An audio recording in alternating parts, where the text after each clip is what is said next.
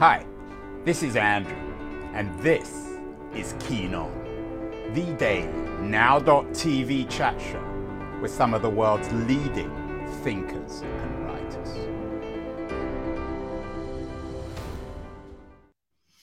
Hello, everybody. It is Tuesday, uh, October the 25th, 2022. Yesterday, we did a show on bad Jews with the writer Emily Tamkin, but we're not dealing with bad Jews today. We're dealing with good Jews, or at least rich, successful Jews, Jewish families. We've done a number of shows on remarkable Jewish families, international families. We did one with Daniel Gross a couple of weeks ago on Edmond Safra, one of the great bankers, according to uh, uh, Gross, the greatest banker of the 20th century. Uh, he has a new book out, A Banker's Journey How Edmond Safra Built a Global Financial Empire.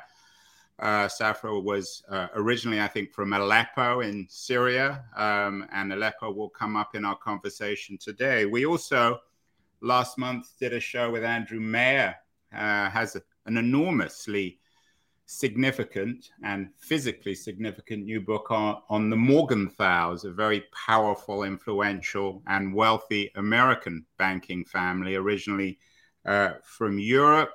Um, one of the most distinguished Morgenthau's was Henry Morgenthau, who was FDR's Secretary uh, of the Treasury, very influential in uh, China policy and Middle Eastern policy.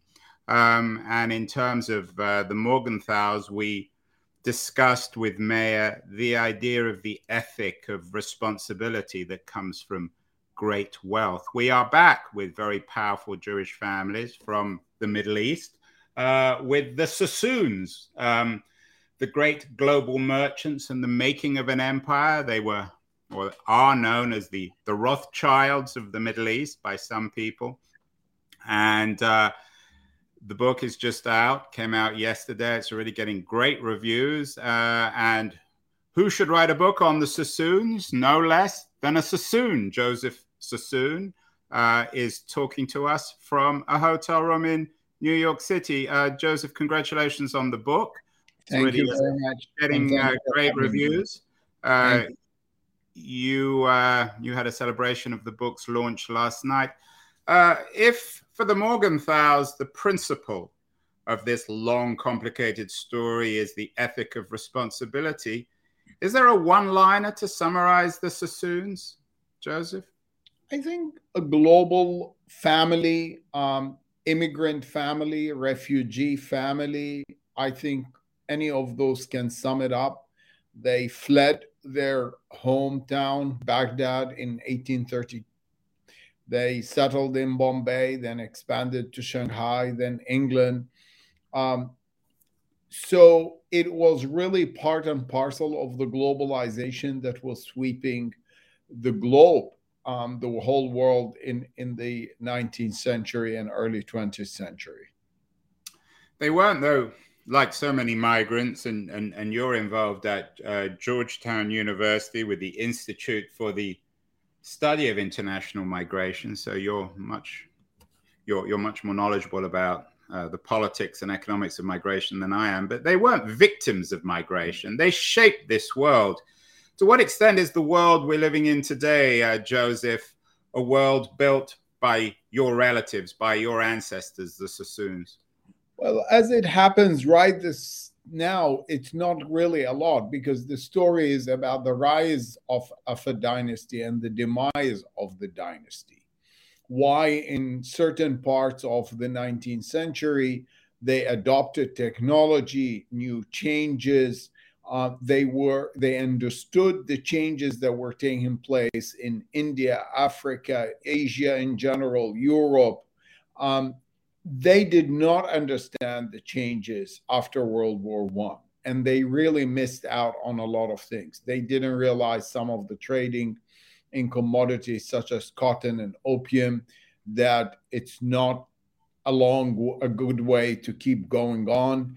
I think they didn't diversify enough. For example, there were some families that worked with them in India that diversified into heavy industries, and they misread the political scene. in India and in China totally. And the cost was huge. They weren't unusual there. Very few people could see into the future. One of the things that I'm most curious about families, great families like the Sassoons, is they seem to almost predate networks of the 21st century. How did they all stick together? Was there just this familial loyalty? Did it come with religion, with ethnicity, with language? I know they even had their own kind of secret language that that you can read, which enabled you indeed to write this book. Yeah, I mean, it is you you point out correctly. One of the most fascinating aspects of that period is networks.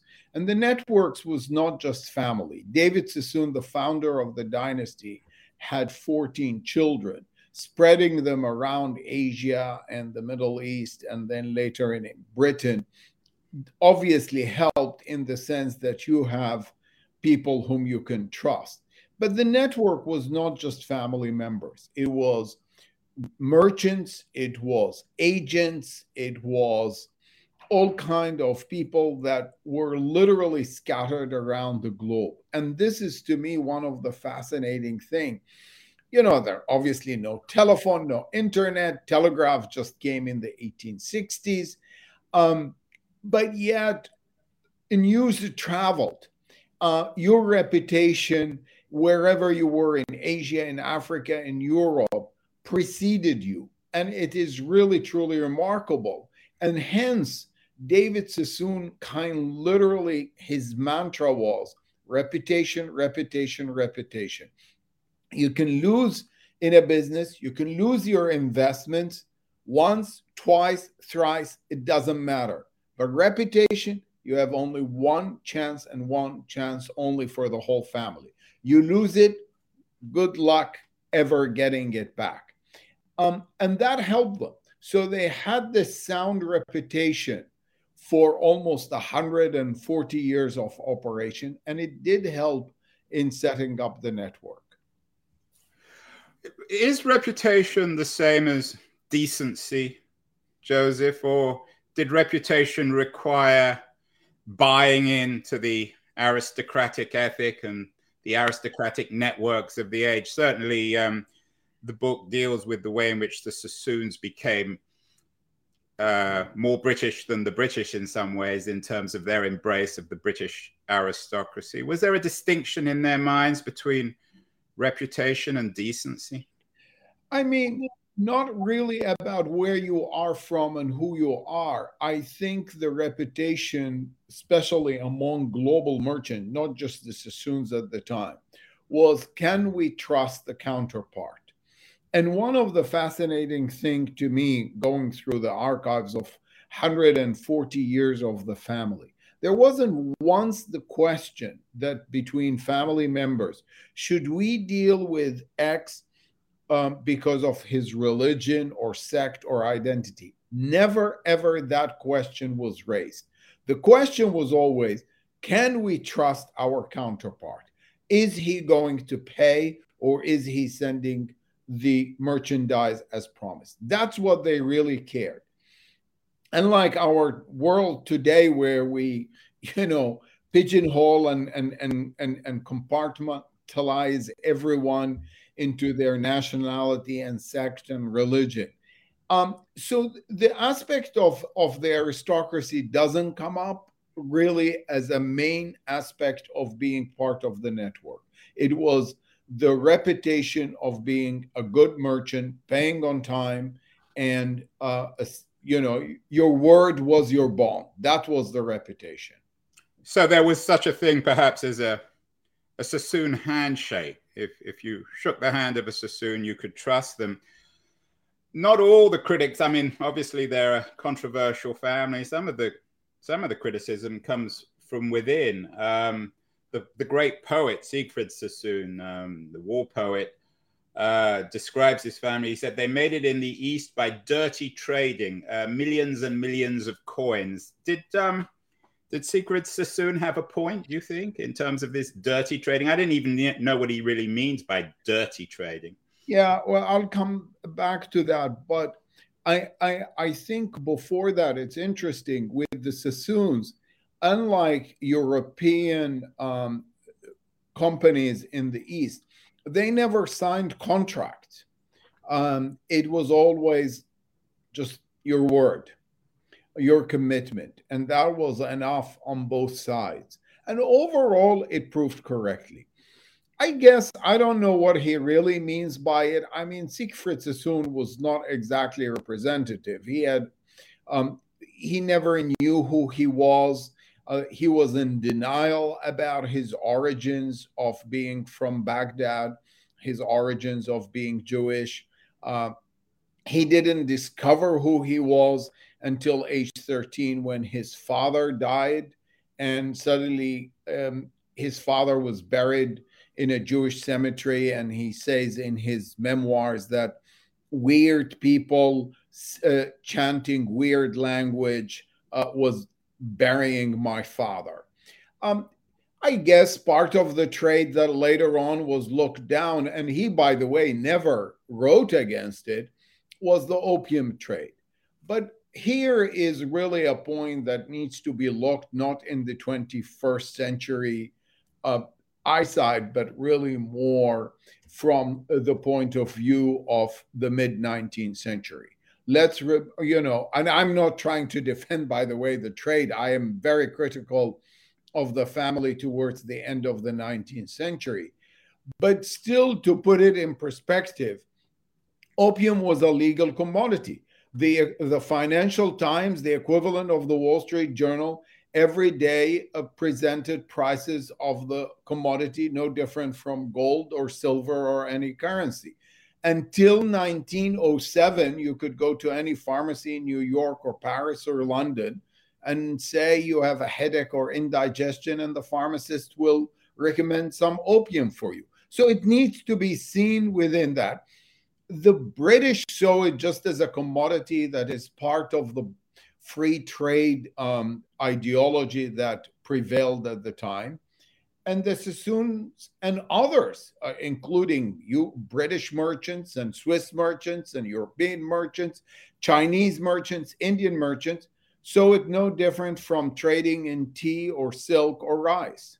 Did they ever trade in slaves, the Sassoons, or no, was no. slavery just beyond the pale, so to speak? No, that was really not one mention in the archives, and I think by the time in the 1830s none of that existed, at least not in India. Uh, I mentioned Morgenthau, Henry Morgenthau at the beginning, Secretary of the Treasury, very influential in China policy. You mentioned the, the first Opium War. The, the Sassoons moved, or some of the Sassoons moved from their, their, their original base in, in the Middle East, in the Ottoman Empire, to China. How influential were the Sassoons in early 20th century China. Uh, I know that they seem to have uh, had a particular influence on on on Shanghai uh, in terms of their investments, their success, and their contribution to the the civic beauty and significance of the city. Yes, I mean they're really they had an influence just as a traders. I think the real change takes place in the 1920s when Victor Sassoon moved from India to China. And uh, he brought a company uh, of engineers from Manhattan and he built the first skyscraper, which, by the way, it still exists in the main street in Shanghai called the Bund.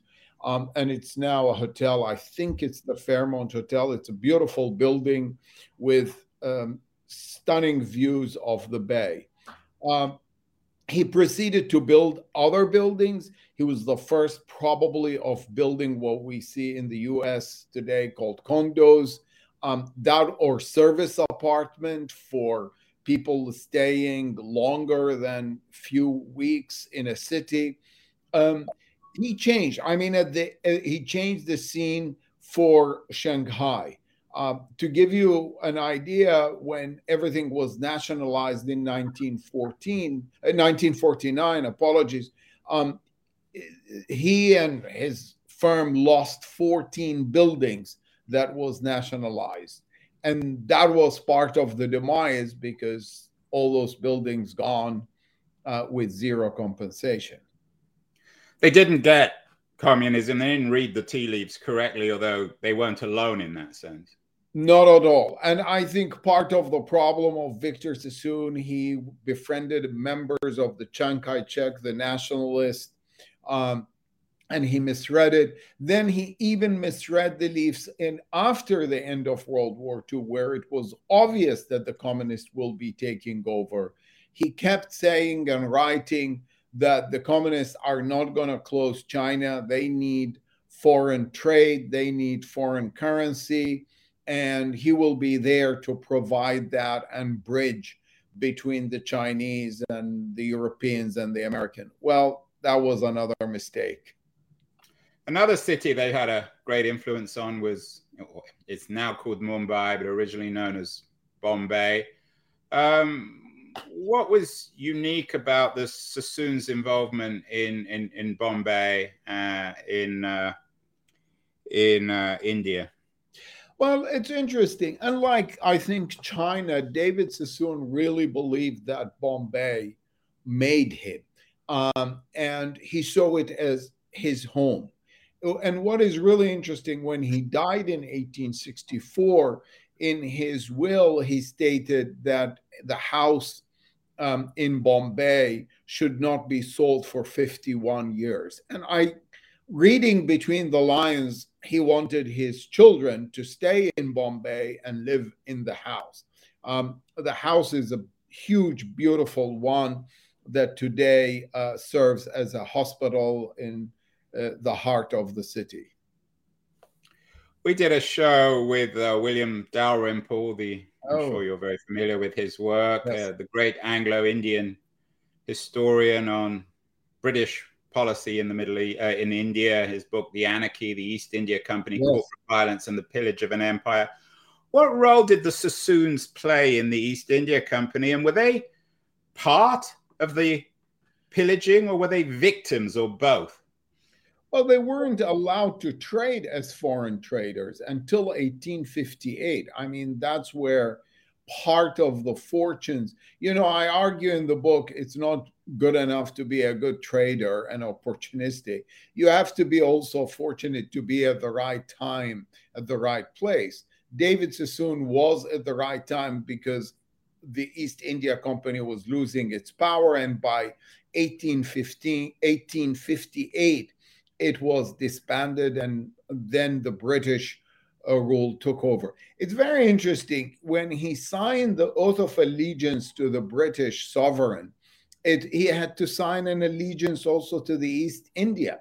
And coming from the Ottoman Empire, he never really comprehended what do you mean signing oath of allegiance to a company?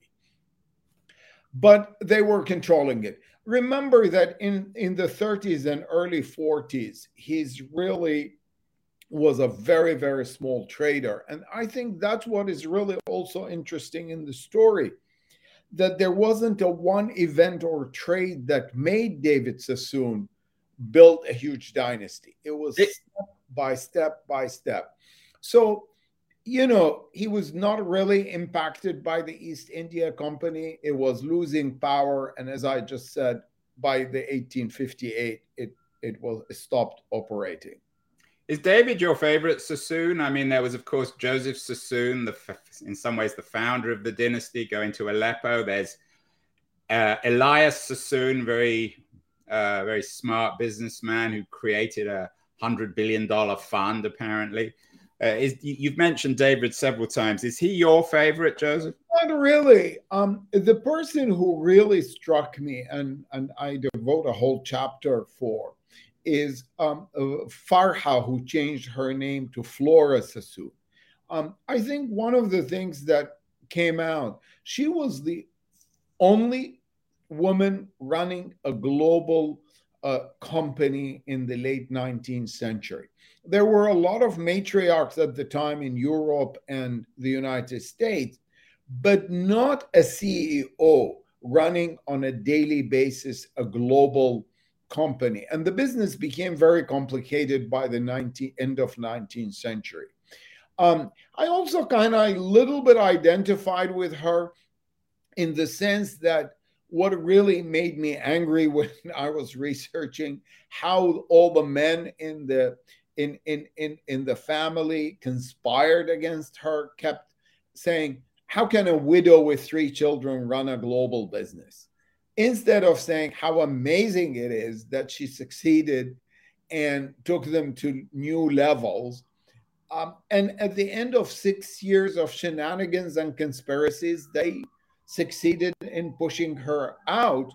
And I argue that that was the beginning of the end of one part of the Sassoons, David Sassoon and Co., because they were by the 1867 two competing companies.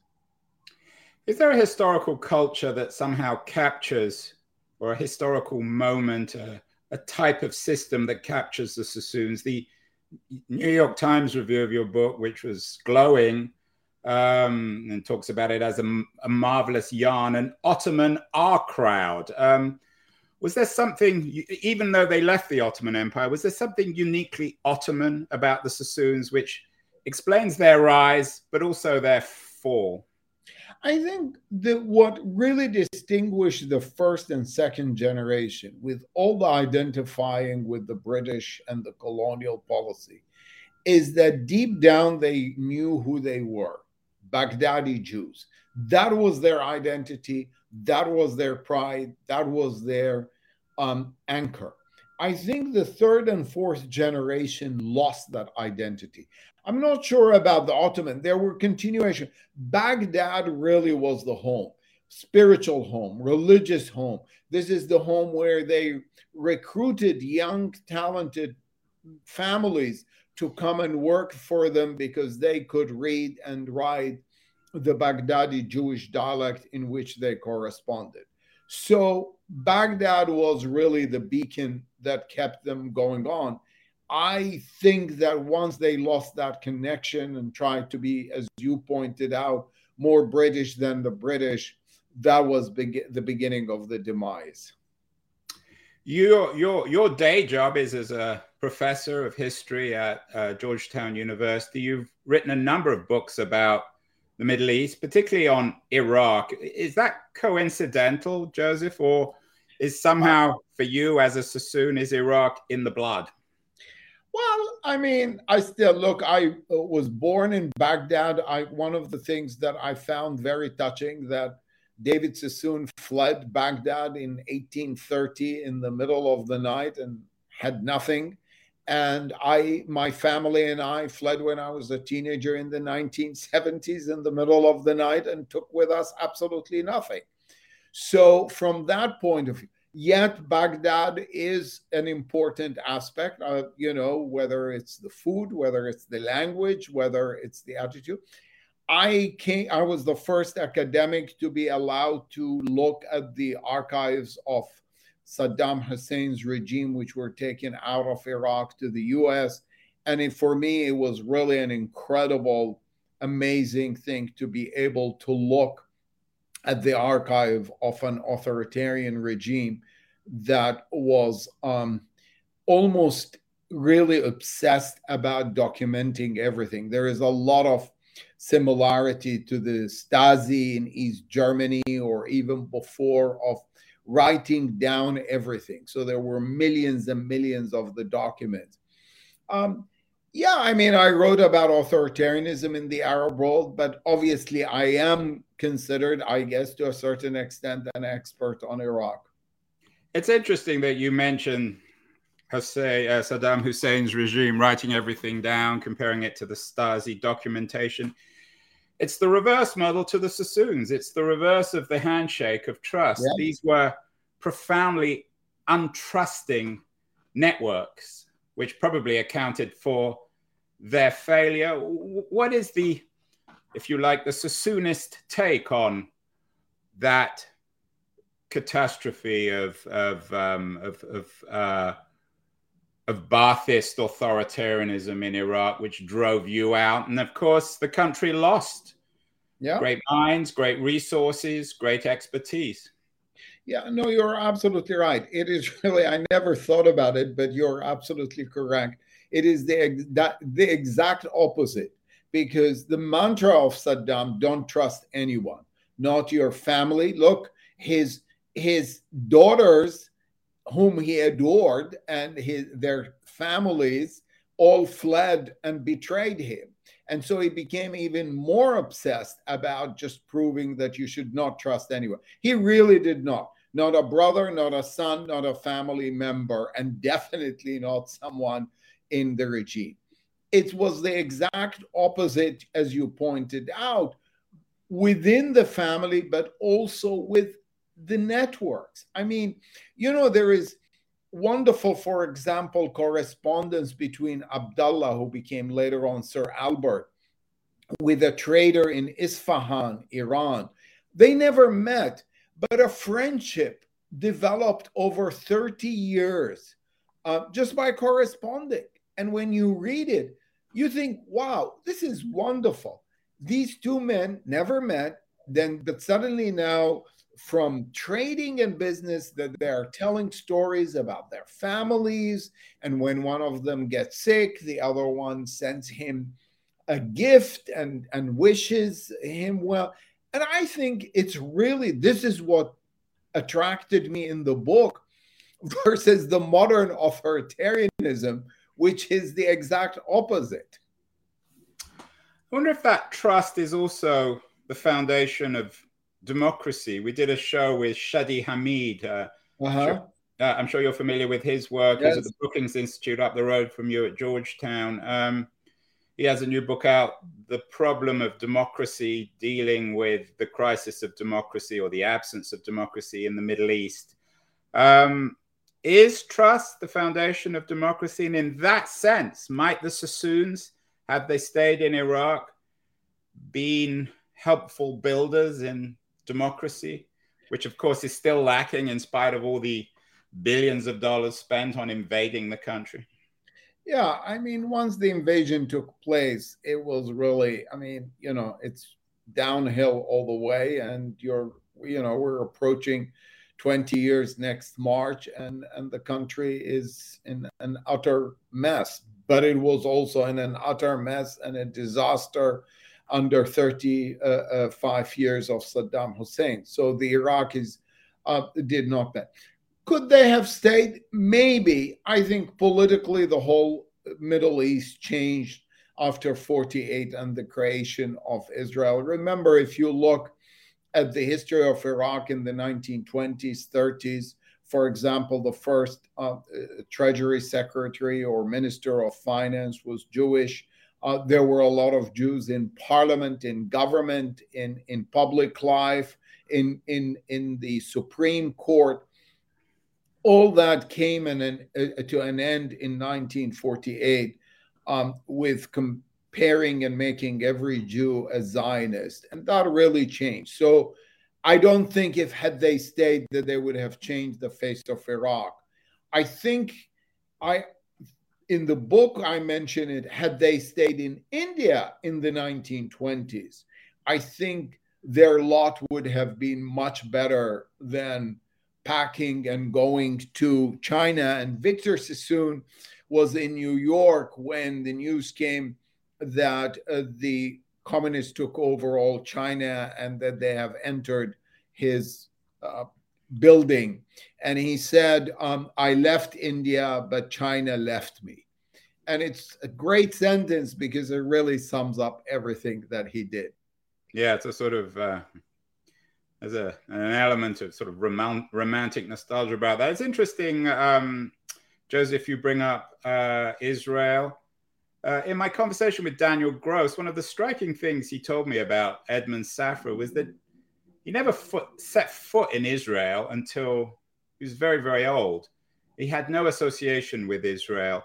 What were the, and, and you mentioned that 1948 was a really important year in the history of the, the Sassoons with the creation of the State of Israel and the transformation of Jewish identity from a kind of globalism or internationalism to a, a, to, to, to a Zionism. What were the Sassoons' attitude to Israel? Were they Zionists? Were they ambivalent? Did they understand how ultimately dangerous Zionism and this, the modern state of Israel was to the idea of this global network of trading family? No, no, no, no. They were not Zionists at all. Um, none of them was went to Palestine or later on to Israel. I think there is a, a few Sassoons that uh, moved there in the 1970s, uh, so much, much later. By then, there was, of course, no dynasty and no family business. They went into their own capacity. Um, they also, uh, although very philanthropic, uh, both in India, China, Japan, Britain, um, they really did not give money to the Zionist cause. And every time they used the um, whether it was an excuse or real, but I think it was real, that they will give philanthropy and charities only and only to places where they're doing business or they have workers, uh, whether it's schools or hospitals or all kind of, uh, uh, you know, there is the Sassoon Library, for example, today in Bombay. Um, all these things only in the cities and towns that they uh, live. So, no, I there have been no connection. Of course, the demise of the Sassoon took place before 48, I think, in general. Definitely one part of the family was one way going down. Um, and of course, 49 because of China rather than because of the Middle East, that the end was nigh. Um, the Morgenthaus, of course, as talked the beginning of the show, a very distinguished Ashkenazi Jewish family. The, the Sassoons seem to epitomize a, a Sephardic Jewish identity. What, what sense did they make of the fate of European Jewry? Or was this something that, I mean, obviously they were outraged and shocked like everybody else, but I'm assuming that it, was in an odd way foreign to them. What happened to the Jews of Europe?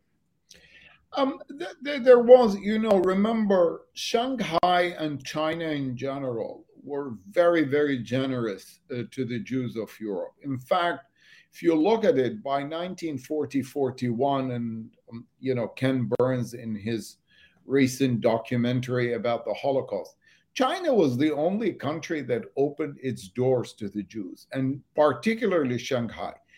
And there is a lot of books and articles about how Shanghai, in a way, saved the life of 40 to 50,000 immigrant Jews coming from uh, Germany, Austria, um, other places, because the world was close to them. Um, Victor Sassoon is a very wealthy uh, person still contributed a lot and helped. And one of the nice things of doing these book talks, um, I did a virtual one last week in New York, and someone emailed me and told me that um, his father was an immigrant uh, in Shanghai, uh, staying and sponsored by Victor Sassoon. Um, in the other writings, there is little. I mean, they are very disturbed by the war. Um, but remember also, I mean, Victor Sassoon was in the British Army. So um, in World War One and World War Two, in both wars, a, a lot of the young Sassoons who have become British lost their lives. Yeah, and of course, there's Siegfried Sassoon who wrote poetry about exactly. the war. Exactly. Uh, that was an interesting review of your book. I don't know if you read it by Pratinav Anil in the Los Angeles uh, Book Review. Yes, I uh, did. Uh, it, it, likes the book, but it, it, takes a broader, more critical view of, of what they call imperial globalization, mentions Piketty and many of the yes. other critics of global capitalism. Were the Sassoons, and I use this word carefully, responsible, in part at least, for the building of, of what uh, he describes as imperial capitalism? I think it's a little bit of an exaggeration, to be honest. I mean, no, I don't think so. The system was much, much bigger than them. Remember that Britain had a very clear policy in the 19th century free trade, free trade. Um, and, and part of the reasons that the Sassoons were accepted as immigrants in Britain is this new um, Manchester School, where the Prince of Wales was part of it, where it acted on liberal ideas that even immigrants who are talented can be part of the new Britain. I I don't think so. I mean, there are a couple of points in that review I also uh, uh, disagree with, um, but I think in general, again, in in uh, towards the by the World War II, really apart from what they had in China, their influence was negligible. Uh, they were never in the U.S. Um, they, they were never in Latin America. There were a lot of talks about doing expanding in these things, but I I think overall the real uh, uh decline begins uh, almost in the 1920s and early 30s, except the part in China. Well, it's a wonderful story, Joseph. Congratulations. Um, incredible achievement. Um, the Sassoons, the great global merchants, and the making of an empire. I hope Ken Burns will turn it into a documentary. It's already getting glowing reviews. I mean, even people, I mean, they're not critical like the the, the Los Angeles book review review. It wasn't really critical. It was just analyzing oh, the Sassoons. So it's, it's, great stuff. Congratulations on the book. Thank We're still waiting for. Uh, you know, there's a, uh, uh, I think a, a, Hindu British Prime Minister announced yesterday maybe one day there'll be a Sassoon Prime Minister. We're still waiting for that. But everything else the Sassoons seem to have achieved. The most global of globalizing families India, China, Iraq, the United Kingdom, the United States, uh, where Joseph is talking to us from. So, congratulations on, Thank on you very book, much. Uh, Joseph. And finally, um, you must have read enormously widely for this book, as well as done a, a, huge amount of archival research. What else are you reading these days for fun? What do you enjoy? What would you recommend to our viewers and listeners? So recently, I read two different books. I read a book which is, I think, an old classic called All for Nothing by Walter Kempowski, and it describes really in detail you know, you read hundreds of books about World War II, never really the life of civilians in Germany in 1945. And he picks up these towns and describes the lives and the bombings and everyone trying to escape and the lack of reality, you know, information. Very, very powerful and moving book. Uh, that really rightly the New York uh, review of books made it one of the classic.